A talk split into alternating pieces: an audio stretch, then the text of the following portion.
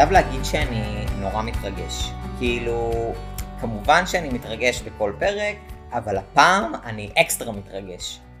אני הולך לפצוח פה במונולוג לא קטן, אז תתכוננו. למה אני כל כך מתרגש? כי מנגנוני הגנה זה בין הנושאים האהובים עליי ביותר בפסיכולוגיה, וגם יש לי עניין מיוחד איתו. כמובן שאני הולך לספר מה זה העניין הזה. אז ככה, כשהייתי בכיתה י"א למדתי במגמת כימיה והייתי מאוד גרוע בזה, אבל באמת הייתי מאוד גרוע בזה. אז אני והמורה הבנו שאני צריך לחפש לי מגמה אחרת. והלכתי למגמה ששם היו חברים שלי, והמגמה הזאת נקראת סוציולוגיה. שם הייתי כבר יותר סבבה, אבל היה לי קצת משעמם. אז כשעליתי שנה לכיתה י"ב, למדנו פסיכולוגיה, שזה היה די nice.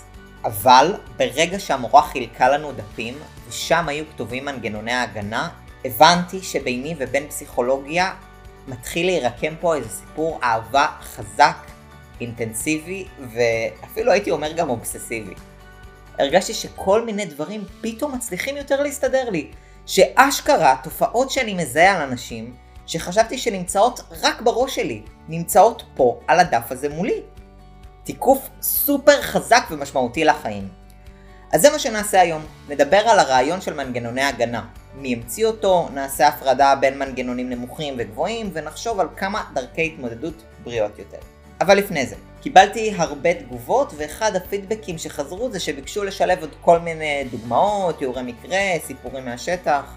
אז אין בעיה, אפשר עוד, כל המטרה של החיים שלי זה שאנשים ישמחו, אז על כל מנגנון נביא איזה וינייטה קצרה. שווינייטה זאת פסקה קטנה שלוקחים אה, מפגישה טיפולית, והיא תעזור לנו להבין טוב יותר את המנגנון.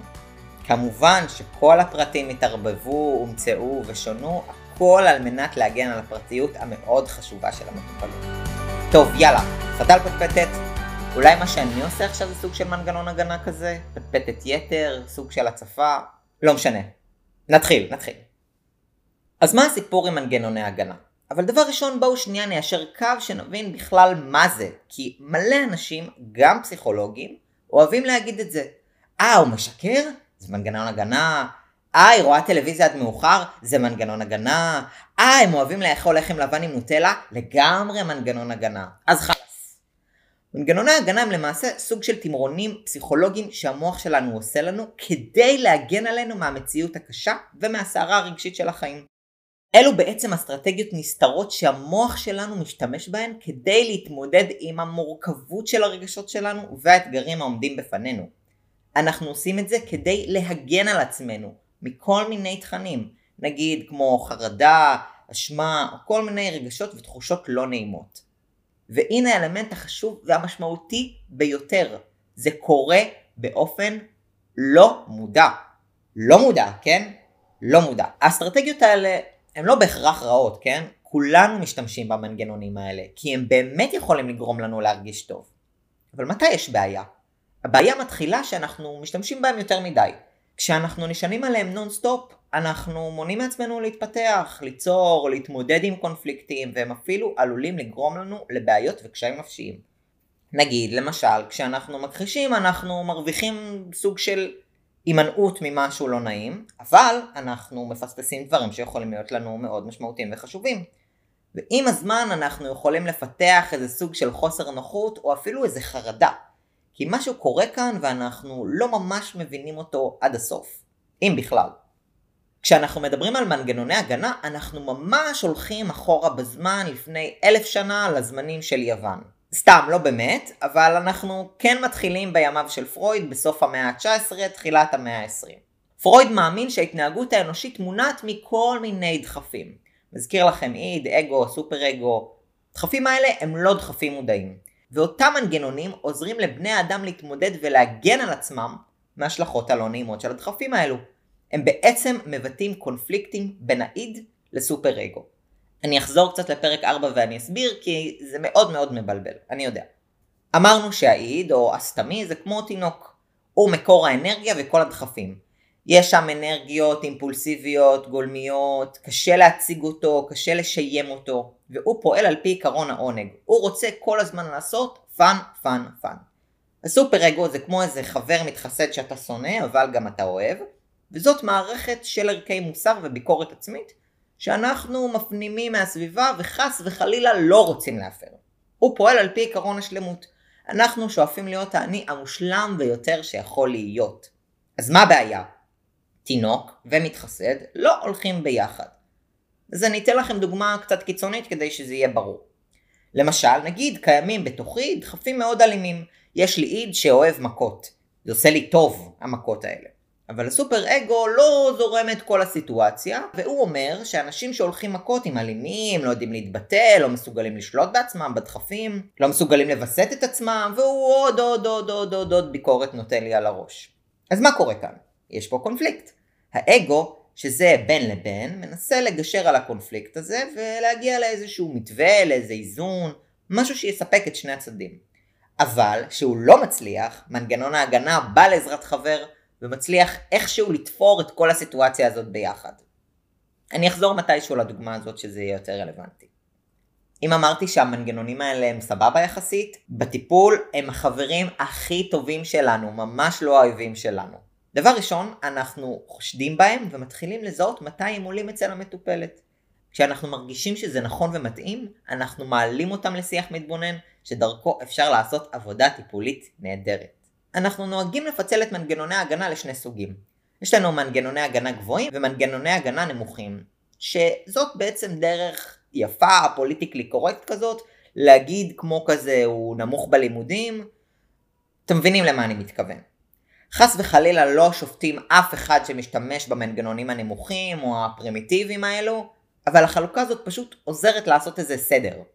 המנגנונים הנמוכים האלה הם מנגנונים לא מודעים שפועלים פשוט ככה, בלי כוונה ובלי שליטה, והם נחשבים לנמוכים כי מי שבדרך כלל משתמש בהם זה תינוקות וילדים וזה סבבה לגמרי, אבל הם פחות יעילים בבגרות. אז פרויד, הוא הצליח לזהות כמה מנגנונים, כמו הכחשה, הדחקה, השלכה, רציונליזציה והעתקה, והוא ראה שהמנגנונים האלה יכולים להתקיים גם בחיי היום יום, בכל מיני סיטואציות שהן יחסית פשוטות. אחרי פרויד, הוגים נוספים לקחו את התיאוריה הזאת ונתנו לה עוד מלא נפח.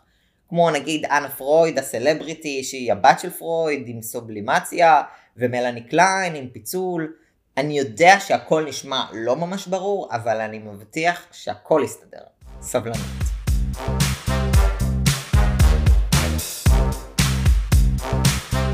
המנגנון הראשון שלנו הוא הכחשה. ואנשים המון פעמים מתבלבלים בין הדחקה להכחשה, אבל יש הבדל. כאן אין חור שחור, בדיוק להפך. כאן יש גוש שחור, שפשוט מישהי מתעלמת ממנו. מבחינתה הוא לא קיים, למרות שכולן רואות אותו. בואו ניקח דוגמה. נגיד זוג הורים, שלושה ילדים, משהו קלאסי, אבא עובד ואמא עקרת בית. סליחה על הסטריאוטיפ. האב עובד מאוד קשה, חוזר בשעות מאוחרות, ופתאום הוא פוגש מישהי איפשהו, ומתחיל איתה סוג של אה, רומן מחוץ לנישואים, ובין בני הזוג מתחיל להיווצר ריחוק. פתאום הוא מגיע יותר מאוחר, פחות נגיש, פחות רגשי, ולחברה הכי טובה של האישה, משהו מתחיל להרגיש מוזר, והיא מציעה את האפשרות שהבעל בוגד. אבל האישה אומרת, לא, מה פתאום, אין סיכוי, פשוט מתעלמת מהסימנים. בטעות יצא לה, יום אחד, בטעות יצא לה לראות לב שהמאהבת שלחה לבעלה, אבל היא שוכחת מזה. יום אחד, שהוא חוזר מאוחר מהרגיל, יש לו ריח קצת שונה. אבל היא לא עושה מזה עניין. קיצר מכחישה. עכשיו, הכי קל לבוא מהצד ולהגיד, וואי, איזה מכחישנית, מה, היא לא מבינה שבעלה בוגד בה? מה יש לה? אבל כפרה עליי רוצה לעשות לכם חיים קשים. בואו שנייה ננסה להבין למה ההכחשה הזאת עובדת. ממה היא רוצה להגן על עצמה כל כך? אנחנו יוצאים מנקודת ההנחה שמנגנון הגנה משרת אותנו. הוא מגן עלינו ממשהו. אז יכול להיות שאם באמת תכיר בבגידה של בעלה, הם יחליטו להתגרש בסוף. ומה זה אומר? זה אומר שהיא תצטרך להתחיל לעבוד ולהיות עצמאית כלכלית, מה שיכול להיות מאוד מאתגר. אפשרות נוספת היא שאבא שלה בגד באמא שלה, ובתור ילדה שכל כך נפגעה מהסיפור, היא נשבעה לעצמה שזה לא יקרה לה. הכרה במציאות הזאת יכולה לפגוע בה במיוחד, ולכן האפשרות העדיפה, במרכאות, במצב הזה, היא פשוט להכחיש. אנחנו מתייחסים להכחשה באמת בכפפות של משי, בעדינות הכי הכי גדולה שאפשר, כי אנחנו לא תמיד יכולים לדעת איך האדם השני יקבל את החשיפה הזאת. זה מצב כל כך לא נעים, כי יש מישהו שרואה עליך משהו שאתה לא רואה על עצמך, וזה לא, לא תמיד יכול להתקבל בצורה כזאת טובה. זה מובן לגמרי. המנגנון הבא שזה באמת מנגנון מקסים שכבר מהיום תוכלו לעשות איתו משהו נקרא התקה. בהעתקה הזאת אנחנו לוקחים את הדחפים הלא נעימים סלש הרסניים שיש בתוכנו שאנחנו יודעים שמימוש שלהם יכול לעשות לנו כל מיני צרות ואת אותם תכנים ודחפים אנחנו מפנים כנגד אובייקט אחר שיעשה לנו פחות צרות. הנה הדוגמה הכי הכי הכי קלאסית ואינטואיטיבית וקלה להבנה.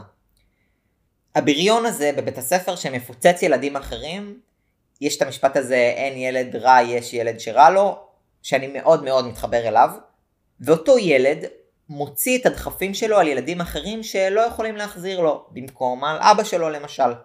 יש הרבה מחקרים ותיאוריות שהראו שילדים בריונים חוו בריונות בעצמם קודם. המנגנון הזה נפוץ יותר אצל ילדים, אבל גם ראיתי לא מעט מקרים כאלה אצל מבוגרים. עוד דוגמה מאוד אינטואיטיבית, שאני חושב שגם אותה למדתי אז בי"ב, אז נגיד במקום להיות פסיכולוג, החיים הוביל אותי להיות מתכנת, ואני אחלה של מתכנת שבעולם שלא עושה בעיות. אבל יום אחד עשיתי איזה שגיאה, והראש צוות שלי כל כך התעצבן עליי, ווואלה זה לא הגיע לי. אז ממש רתחתי בפנים, ורציתי להעיף לו איזה אחת. אבל כמובן שאני לא אוכל לעשות את זה, אז כשאני חוזר הביתה אני מוציא את כל התסכול על הבן שלי, שבסך הכל רק רצה להישאר ער עוד חצי שעה. הבן שלי שעכשיו מאוד פגוע ממני, הולך ומוציא את התסכול המטורף שלו על אחותו הקטנה שלא עשתה משהו מיוחד.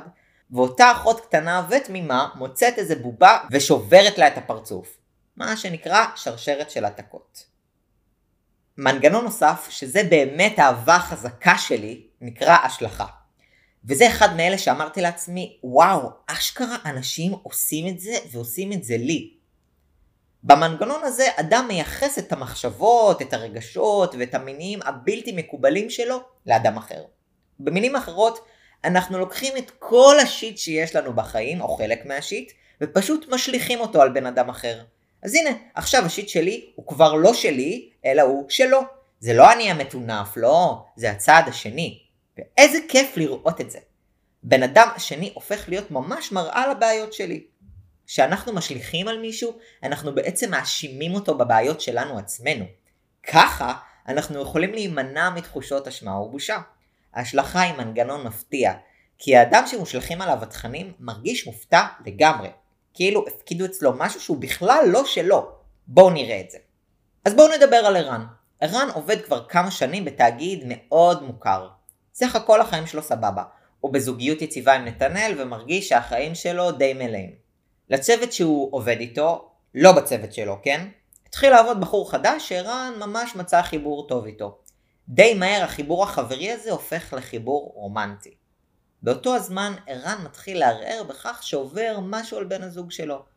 הוא לא בדיוק מצליח להבין מה, אבל הוא מרגיש את בן הזוג שלו יותר קר ומרוחק ממנו. ערן מנסה לדבר איתו, סך הכל הגיוני.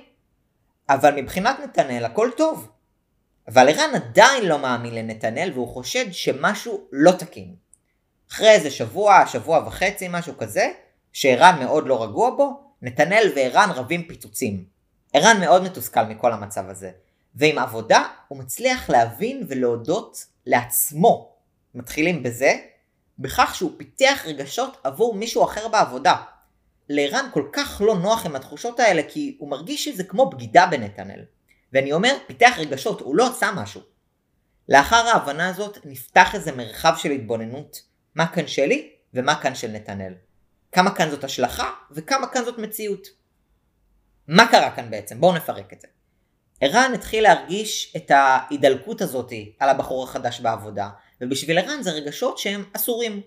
רגשות אנושיים, אבל רגשות שהם אסורים. כשערן מתקרב אל הבחור בעבודה, אפשר להגיד שבמקביל הוא מתרחק רגשית מנתנאל.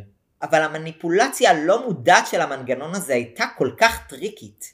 אז ערן האמין שנתנאל הוא זה שמתרחק, שהוא זה שמסתיר משהו. איך זה נגמר? זה נגמר טוב. בואו נמשיך. המנגנון הפרימיטיבי האחרון שנדבר עליו הוא פיצול. זה מנגנון שהכרתי יחסית לא מזמן. בעיניי זה פשוט מנגנון גאוני, וכשלמדתי עליו, התחברתי אליו מיד. בפיצול אנחנו פשוט מפצלים. מה אנחנו מפצלים? את המציאות. זה נשמע גדול, אבל תאמינו לי, זה גדול. אנחנו הופכים את המציאות שלנו לשחור לבן. אנחנו מחלקים אותה לשני חלקים שונים. אנחנו מפצלים אותה לחלקים טובים ולחלקים רעים. החלקים הטובים הם רק טובים והחלקים הרעים הם רק רעים. כשמישהי מפצלת אותך, אתה הופך למלאך מהשמיים או לרצפה של השכונה. בואו ניקח דוגמה אמיתית מהחיים שלי. במהלך הלימודים, נראה לי זה היה בשנה ג', לקחתי קורס בחירה, וכדי לקבל את הקורסים שאתה רוצה, אתה צריך מה שנקרא לשלם בנקודות שנותנים לך. נקרא bidding. אז היה איזה קורס מסוים שנורא רציתי אותו, והשקעתי את כל הנקודות שלי בו. ובאמת, קיבלתי אותו. אבל זה גרם לזה שלא קיבלתי דברים אחרים שרציתי. הקורס היה ממש נחמד ומעניין, אבל מה שבאמת הפך את הקורס הזה למעניין, זה הכמות נקודות שהשקעתי. ולהגיד לעצמי שיצאתי פראייר, לא, לא בא בחשבון, חס וחלילה. באמת היה אחלה קורס והיה מעניין והתעניינתי ובאתי לכל השיעורים ולמדתי וזה והמלצתי לכל החברים על הקורס אבל בסוף קיבלתי ציון באמת ממש מעפן שהוריד לי את הממוצע ובכלל בכלל לא נכנס לחישוב הכללי.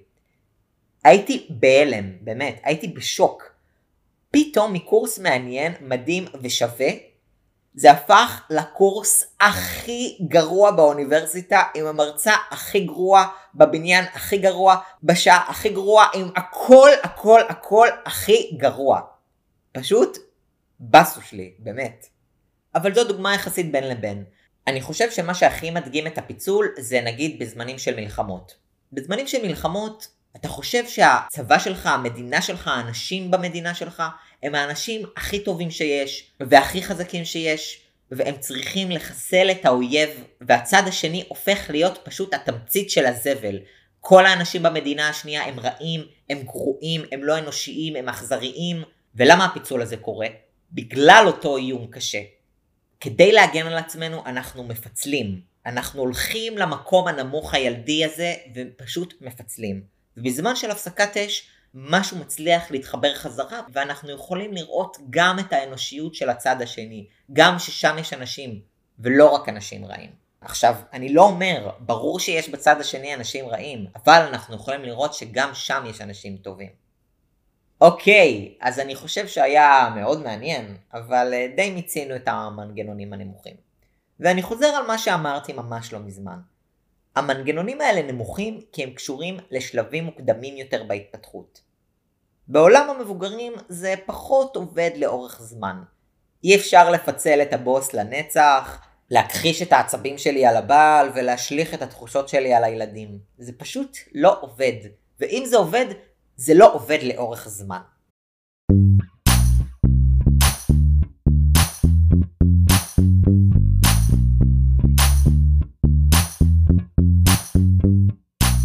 אנחנו מתקדמים אל המנגנונים הגבוהים יותר, שאלו מנגנונים בריאים יותר, שמציעים לנו דרכים יותר אדפטיביות ומותאמות חברתית להתמודדות עם הדחפים שלנו. ההתמודדות כבר יותר מקובלת ואנחנו פחות עושים מניפולציה קשוחה למציאות. והם יכולים להחזיק לנו ליותר זמן, אבל שוב עם כוכבית. המנגנון הראשון שלנו הוא סובלימציה, שזה מנגנון ממש ממש חמוד, שבאמצעותו האדם מפנה את הדחפים והרצונות הלא מקובלים או ההרסניים שלו דווקא אל פעילות פרודקטיבית ומקובלת חברתית. אני חוזר אל הדוגמה בהתחלה עם האיד הזה שאוהב מכות והסופר אגו שלא אוהב את זה, אז נגיד ואני איש כזה, מפוצץ בדחפים אלימים, אז אני יכול לקחת את כל הדחפים האלה ולתעל אותם אל משהו טוב. יחסית. נגיד, במקום ללכת ולהרביץ למישהו ברחוב, אז אני אפתח אה, משחק מחשב סופר אלים, שבו הדמות הראשית מפוצצת אנשים ברחוב, שהיא נקלעת לכל מיני מריבות אלימות, ובמקום שאלימות תצא במציאות שלנו, היא תצא במרחב הווירטואלי. No harm is done, ואיש לא נפגע. עוד דוגמה. יכול להיות שאני אדם עם פנטזיות מיניות מאוד ספציפיות, אוקיי? אבל אף פרטנר לא יסכים לזרום איתי עליהן. או שיש לי פנטזיות מאוד ספציפיות, ויש פרטנרים שכן הסכימו לזרום עליהן, אבל אני לא יכולה לתפוס את עצמי ככזאת. לכן אני אכתוב על זה ספר. בספר אני אתאר לפרטי פרטים מה הדמות הראשית מרגישה, ומה היא עושה עם פרטנרים אחרים, ואז לפחות חלק מהדחפים הפנימיים שלי יוכלו לקבל מענה. יכול להיות שהדמיון שלי יהיה כל כך פורה, שאני אכתוב על זה סדרת ספרים, ואם אתם שואלים אותי איזה שם יכול להיות טוב לזה, אז אני חושב שזה יכול להיות משהו עם uh, גוונים, ועם uh, אפור, ועם איזה מספר בעשרות, 30, אה, 60, משהו כזה, סתם קופץ לי הראש. מנגנון הגנה נוסף, שהוא מנגנון פשוט הזוי, נקרא היפוך תגובה. במנגנון הזה אנחנו בעצם לוקחים את החוויה הרגשית שלנו ואנחנו הופכים אותה ומתנהגים בהתאם אליה. כל זה כדי לא לבוא במגע עם התכנים הלא טובים. בואו נראה איך זה נראה בשטח כי זה ממש לא ברור. אז אני רוצה לספר לכם על עמרי. עמרי הוא בן 18 והוא בחור ממש מקסים, מרשים ורגיש. הוא פנה לטיפול בשל קשיים בשדה הזוגי ודילמות בנוגע לעתיד שלו. את הרגישות הרבה שלו עמרי מקשר לאחיו הגדול תומר. ותומר נמצא על הרצף האוטיסטי והוא בתפקוד בינוני. עמרי מספר שתומר לימד אותו איך להיות אדם טוב יותר, אכפתי, אחראי ומקבל, ואפילו מעריץ את תומר על כל מה שהוא עבר בחיים ואיך הוא מצליח להתמודד עם זה. הוא מספר שמאז ומעולם כל המשפחה סובבת סביב תומר. וזה ברור וזה מובן כי תומר באמת צריך את התמיכה הזאת. הדרך שבה עמרי מדבר על אחיו מאוד מרגשת אותי. אבל היא גם מעלה אצלי כל מיני סימני שאלה. איך זה משפיע על החיים, העובדה הזאת שאח שלך הגדול צריך כל כך הרבה תמיכה, ויכול להיות שהתמיכה הזאת גם באה על חשבונך, אז איך זה מרגיש? ויכול להיות שההערצה הזאת, ההערצה המאוד אינטנסיבית הזאת, היא בכלל מספרת לנו סיפור אחר? יכול להיות שיש בה עוד משהו שאנחנו לא רואים? כשהרגשתי שהברית הטיפולית ושיש תשתית לזה, התחלתי להעלות את השאלות האלה. בהתחלה עמרי לא ממש הבינה מה אני רוצה ממנו, ואפילו קצת כעס שאני בכלל מעז להגיד את הדברים האלה. אבל משהו התחיל לטפטף ולהיפתח, והתחלנו להבין שאולי אותם רגשות עוצמתיים מכסים חלק מתחושות של תסכול ושל קנאה באח שלו, תחושות שהוא מרגיש שלא ממש יכול לבטא אותם, בגלל ההתמודדות של המשפחה עם הצרכים של תומר. עמרי מבין שאפילו יש לו איזה כעס. כעס על תשומת לב שנלקחה ממנו, במשך הרבה שנים, שההורים פחות ראו אותו. זה תוכן, באמת, זה תוכן לא קל, שאי אפשר לפתור אותו, אי אפשר להחזיר את השנים האלה. אבל ההבנה הזאתי, ההבנה שאני כועס, ההבנה שאני מקנא, ההבנה שאני פגוע, וזה בסדר, היא יכולה להביא להקלה משמעותית. עכשיו חס וחלילה אני לא שופט את ההורים האלה. ההתמודדות שלהם קשה ויכול להיות שאם אני הייתי בנעליים שלהם היה קורה בדיוק אותו דבר. זאת התמודדות משפחתית לא קלה בכלל. ואיכשהו זה גם הצליח לשחרר מעומרי כעס וכל מיני תחומים אחרים בחיים שלו שהיו צריכים לבוא לידי ביטוי איכשהו. אני לא יודע אם זאת ההבנה הזאת או לא, אבל משהו שם יותר השתחרר. המנגנון הבא, שזה גם מנגנון מקסים וחמקמק, הוא נקרא רציונליזציה ובעברית סכלון. אנשים שונאים שאני אומר סכלון, אז אם אתם רוצים להטריל את הפסיכולוגים שלכם, תגידו להם את זה. מה קורה שם? במנגנון הזה שיש תוכן מאיים שמכאיב לי, אני פשוט נותן סוג של תירוץ או הסבר רציונלי והגיוני לתופעה, למה שקרה, לחוויה הרגשית ולהתנהגות שלי. כשהדברים מקבלים מסגור רציונלי והגיוני, הרבה יותר קל לנו לשאת את זה, מאשר באמת את התוכן המכאיב. למשל, אני אתן לכם עוד דוגמה על עצמי. בשנה א' למדתי סטטיסטיקה. למדתי סטטיסטיקה א', למדתי סטטיסטיקה ב', וגם באלף וגם בב' הייתי על הפנים. ממש על הפנים. אבל כדי לשרוד בתואר כל כך אכזרי שצריך בו ממוצע 90, אין מצב שיכלתי להכיל את זה שאני פשוט על הפנים בזה. אין מצב. ההודעה היא פשוט לא הגיונית ולא נסבלת. כשהיה לנו בוחן ראשון בסטטיסטיקה קיבלתי ציון נוראי, באמת נוראי. וכשאתה מקבל את הציון אתה יכול לראות באתר, אתה יכול לראות איזה סוג של משוב ולראות איפה אתה ביחס לאנשים אחרים וזה, וזה היה כל כך מכאיב לראות שאתה במקום 250, 250 בכיתה של 300. אז מה אמרתי לעצמי? ברור שלא קיבלתי ציון טוב, כי לא. למדתי מספיק. אם הייתי לומד מספיק, ברור שהייתי מצליח להיות במאייה הראשונה. עד כאן הכל טוב, שרדתי את זה. בבוחן הבא, אותו דבר קרה. ציון על הפנים. מה הפעם אמרתי לעצמי? לא, מה פתאום? זה לא אני שלא טוב, זאת המתרגלת שלי שהיא לא טובה. זה ברור, כי אם הייתי עם המתרגלת השנייה, הכל היה נראה אחרת. והיא אשמה, זה ברור. אבל לא עצרתי כאן. כשהגיע מועד א', קיבלתי שוב ציון לא טוב. ומה אמרתי לעצמי? לא, מה פתאום? זה פשוט תקופת מבחנים. תקופת מבחנים שהיא קשה, תקופת מבחנים עמוסה, זו תקופת מבחנים ראשונה, אני עדיין לא יודע ללמוד. ומפני שקיבלתי ציונים גבוהים במבחנים האחרים, זה הגיוני, כי פשוט לא היה לי זמן להשקיע. כשניגשתי למועד ב', וזה היה המועד ב' היחידי שלי, וקיבלתי ציון לא טוב, הפעם כבר לא היה לי איך להתחמק, ואת הכאפה קיבלתי ממש ממש חזק. עכשיו, אם המחשבה הזאתי שאני לא טוב הייתה פחות מאיימת עליי, הייתי יכול להיות הרבה יותר פתוח לרעיון הזה שאני מתקשה, שאני לא מיסטר פרפקט, ויכול להיות שסמסטר א' היה הרבה יותר קל בשבילי. נגיד הייתי לוקח שיעור פרטי מסטודנטית אחרת, או מנסה לבקש עזרה.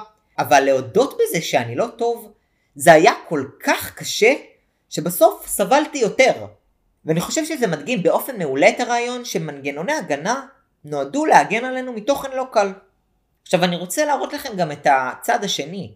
יכול להיות שאם הייתי מודה שאני לא טוב, התפקוד שלי במבחנים האחרים היה נפגע. הייתי נגיד יכול לוותר לעצמי או משהו כזה. הייתי יכול להגיד, טוב, אני לא טוב בסטטיסטיקה א', אז ברור שגם זה בסדר שאני לא אהיה טוב במבוא לפסיכולוגיה. אבל גם במקביל לא הייתי מסוגל להתמודד עם הבעיה, ונשארתי עם הציונים המבאסים האלה שתקועים אצלי בגיליון לנצח. אז אנחנו נעבור למנגנון הבא, שזה מנגנון מאוד מפורסם. הדחקה. כן, הדחקה. כמה שמעתי בחיי את המושג הדחקה. מה זה הדחקה? חלק מהזיכרונות שלנו יכולים להיות מאוד לא נעימים עבורנו, ומחשבה והרהור בהם מביא לנו חרדה חבל על הזמן. כזאת חרדה שהמיינד פשוט מעיף אותם אל הלא מודע. זה מגן עלינו כדי שנוכל לתפקד. המנגנון הזה יכול להסביר לנו למה אנשים לא זוכרים חודשים או תקופות שונות מהחיים שלהם. והנה דוגמה. לפני שנה וחצי, משהו כזה, טיפלתי בילד מקסים שנקרא לו אנדרה, אוקיי? ובמקביל לטיפול פגשתי את אביו להדרכת הורים, והוא אב יחידני. באחת הפגישות, כדי לעורר אה, מחשבה והתבוננות, אמרתי לו, אתה יודע, ההתנהגות של אנדרה מאוד קשה לך. אבל הוא בסך הכל ילד בכיתה ב'. איך אתה היית בכיתה ב'? ובאופן די מפתיע הוא אמר, אני לא זוכר. אין לי זיכרונות מהתקופה הזאת. אני ככה שומע את זה ואני חושב מה לעשות. מנסה להבין כזה יותר ואני שואל, וואלה, ממתי יש לך? אז הוא אמר מכיתה ד'. בשלב הזה אני מתחיל לחשוד שיש לנו איזה הדחקה שמסתתרת פה. אני שואל אותו, אתה יודע למה? ואז הוא אמר, לא, אין לי מושג, לא יצא לי לחשוב על זה. באיזשהו שלב, קצת יותר מאוחר, התגלה לי שהוא עלה לארץ כשהוא היה בכיתה ו', ולפני זה הוא גר במדינה במזרח אירופה שהייתה בה אה, מלחמה. האם זה קשור? אני לא יודע. אולי, יכול להיות. מה עשיתי עם אביו של אנדרי? לא עשיתי עם זה כלום. עכשיו, לפני שאתם צועקים עליי וחושבים שאני סתם איזה פח, אני אסביר מה עבר לי בראש. מה אמרתי מקודם? שמנגנונים נועדו להגן עלינו מתכנים. זאת אומרת שכנראה יש סיבה מאוד טובה למה הוא לא זוכר מה היה לפני. יש פה סיבה שהיא טעונה רגשית. ואני מדגיש שבהדרכת הורים הילד הוא המוקד. הדרכת הורים בדרך כלל לא מתקיימת כל שבוע, ולכן היא לא יכולה להחזיק תכנים כאלה מורכבים. מה גם, הוא לא בא ואמר רועי, תקשיב, יש לי תקופה שלמה בחיים שחסרה לי ואני רוצה לחקור אותה. אלא זה ממש בא באופן ספונטני מהשיח. אז הרגשתי שהדבר הנכון יהיה פשוט להניח לזה. ואם מה שקרה בחדר הזיז משהו והוא כן ירצה לחקור את זה, הכי טוב שזה יהיה לבד בטיפול פרטני. אתם יכולים לשאול אותי, רועי, מה גבוה בזה? הוא ממש מתעלם מחלק עצום בחיים שלו. אני אומר נכון, זה, זה נכון, אבל למרות שקטע שלם מהחיים שלו לא קיים, התפקוד של אבא שלו לא נפגע. זה לא השפיע באופן ישיר על המציאות. הוא אב יחידני, הוא מטפל בו, הוא מגיע להדרכת הורים, שכל הדברים האלה לא מובנים מאליהם, ועדיין הוא מצליח לחיות עם שנים שהן פשוט נסתרות. בואו נמשיך. אנחנו מתקדמים אל עבר המנגנון האחרון שנדבר עליו היום, שהוא נקרא רגרסיה. רגרסיה זה מנגנון קצת כבד, מבאס כזה. במנגנון הזה אדם חוזר לשלב התפתחותי פסיכולוגי מוקדם יותר. בדרך כלל כתוצאה מאיזה אירוע לא נעים או טראומטי. בדרך כלל הרגרסיה הזאת חוזרת לשלב התפתחותי בו האדם הרגיש... הרגיש פשוט יותר נוח. והנה דוגמה למשהו שהיה לי ממש לפני כמה שבועות. יש לנו את ליה. ליה היא ילדה בכיתה ב' עם התפתחות תקינה, היא עמדה, הלכה, תהילה בזמן, הוציאה מילים, חיברה משפטים, הכל בזמן. אבל לליה היה קושי בגמילה מחיתולים.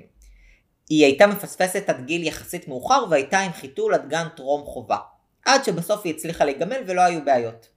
באמצע כיתה א', ההורים של ליה התגרשו, והמשמרות היו כך שהיא הייתה נפגשת עם אביה פעם בשבוע וכל סופה שני. תדמיינו את החוויה של ילדה שלא מבינה מה הולך סביבה, ומלראות את אבא בתדירות X היא פתאום רואה אותו Y, ובאופן לא מפתיע ומובן לגמרי, היא חזרה לפספס גם בלילה וגם בבית ספר. אז בואו רגע ננסה להבין מה קרה כאן. ליה, שגם ככה היה לה קשה עם כל העניין הזה של היציאות, עברה אירוע מאוד לא נעים, שזה בעצם הגירושים של ההורים שלה. וממציאות אחת היא פתאום עברה לאיזה מציאות אחרת. שהיא לא... היה לה מאוד קשה להתמודד עם זה. וכדי להתמודד עם זה, בעצם קרה משהו רגרסיבי, היא חזרה אחורה לשלב התפתחותי מוקדם יותר, וחזרה להרטיב. מה עושים עם זה? זאת שאלה... זאת שאלה טובה, שיש לה כמה אפשרויות. יכול להיות שזה יעבור לבד. יכול להיות שאם ליה תתרגל למצב הזה והיא תבין אותו יותר, זה פשוט יעבור לבד. יכול להיות שאם ההורים יתווכו לה יותר, יסבירו יותר את המצב, והיא תראה שהמצב לא כזה נורא כמו שהיא חושבת, יכול להיות שזה גם יעזור. יכול להיות ששום דבר לא יעזור, וההורים יצטרכו כנראה לפנות לטיפול פסיכולוגי. לא יודע, אבל אני מאחל לליה בהצלחה. אז אוקיי, אני מזהה את המנגנונים האלה. איך אני מטפלת בזה? מה אני עושה? אני חושב שהדבר הראשון שהכי משמעותי כאן, הוא דבר ראשון, לזהות אותם. לא בהכרח לפעול, לא בהכרח לעשות משהו, אלא בכלל לדעת שהם קיימים ולהבין שגם אני לפעמים יכולה להשתמש בהם. וזה בסדר. ולהבין, אפילו לא בלייב, אלא בדיעבד, מתי השתמשתי במנגנונים האלה. בשלב הבא לדעתי צריך לקחת אחריות. to own it. הבנת שאתה עושה השלכה? קח אחריות, תתנצל, ותבין למה אתה משליך. מה יש אצלך שאתה לא יכול להתמודד איתו שאתה משליך אותו. גילית מה הסיבה שאתה משליך? אש עליך, כל הכבוד. בוא תעשה עם זה משהו, תאבד את זה. בין אם לבד, עם חברים, משפחה, וכמובן, כמובן, כמובן, עם אשת טיפול טובה. אני רוצה להעלות פה איזה שאלה. כמה המנגנונים האלה באמת אמיתיים? כמה באמת מה שדיברתי איתכם עליו זה אמיתי וכמה זה בכלל בולשיט? זאת שאלה חשובה וטובה והנה אני מרים לעצמי אבל אין לי תשובה נחרצת. ככה זה בפסיכולוגיה. ויש כל מיני, ממש לא מעט מחקרים על מנגנוני הגנה שהוכיחו את עצמם ואת זה שהם קיימים בכלל ואת זה שהם יעילים וזה ממש ממש ממש נהדר אבל אני שוב לוקח אותנו קצת אחורה ומזכיר שבסך הכל זה תופעות שמישהו שם להם שם שיכול להיות שהן הרבה יותר מצומצמות והרבה יותר רחבות מזה. פשוט שאלה למחשבה. בפרק הזה לא כיסיתי את כל מנגנוני ההגנה. יש עוד כמה, נגיד כמו אה, אינטלקטואליזציה, שזה שאדם מתמקד בהיבטים האינטלקטואליים של מצב, שהוא נמנע נגיד מההיבטים הרגשיים, ככה שהוא חושב על הדברים בצורה מנותקת ואנליטית מחושבת. למשל, אה, להיות מאובחן במחלה קשה, ואז אה, להיכנס לגוגל ולקרוא מלא מלא מלא מלא מלא מלא מלא מלא על, על ההבחנה ועל הטיפול וכמה ומה הסטטיסטיקה ומה אחוז התמותה ומה אחוז הריפוי וזה סוג של עוזר להתרחק מהפחד ומהחרדה שקשורה לנושא הזה אבל גם כן לגעת בנושא הזה. יש גם uh, בידוד ויש גם undoing שזה סוג של uh, ביטול כזה ועוד כל מיני. זאת באמת תיאוריה עשירה, מורכבת, שהרבה מאוד תיאורטיקנים עברו עליה והגדירו אותה כל אחד קצת אחרת. אני רוצה להודות לכם על ההאזנה ועל הפידבקים היפים שלכם, וכמובן למטופלים היקרים על השיתוף שלהם שמלמד אותי כל כך הרבה. תודה רבה, ולהתראות. רגע, רגע, זה לא סיום. אני מרגיש שעשיתי יותר מדי שיימינג ולא הסברתי את זה מספיק. מנגנוני הגנה הם אסטרטגיות פסיכולוגיות ואני רוצה להדגיש טבעיות שאנשים עושים כדי להגן על עצמם מפני רגשות מצוקה ומצבים מעוררי חרדה. הם יכולים לספק הקלה זמנית ויש להם תפקיד ממש חיוני בהתמודדות עם האתגרים של החיים שלנו. אבל שוב, הסתמכות מוגזמת על המנגנונים האלה יכולה לעכב צמיחה אישית ופיתוח של מערכות יחסים בריאות.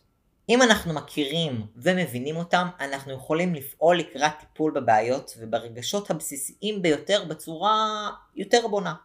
בסופו של דבר, לפתח מודעות עצמית טובה יותר וחוסן רגשי ולנהל חיים מספקים ואותנטיים יותר. זהו, עכשיו סיימתי. תודה על ההאזנה ולהתראות.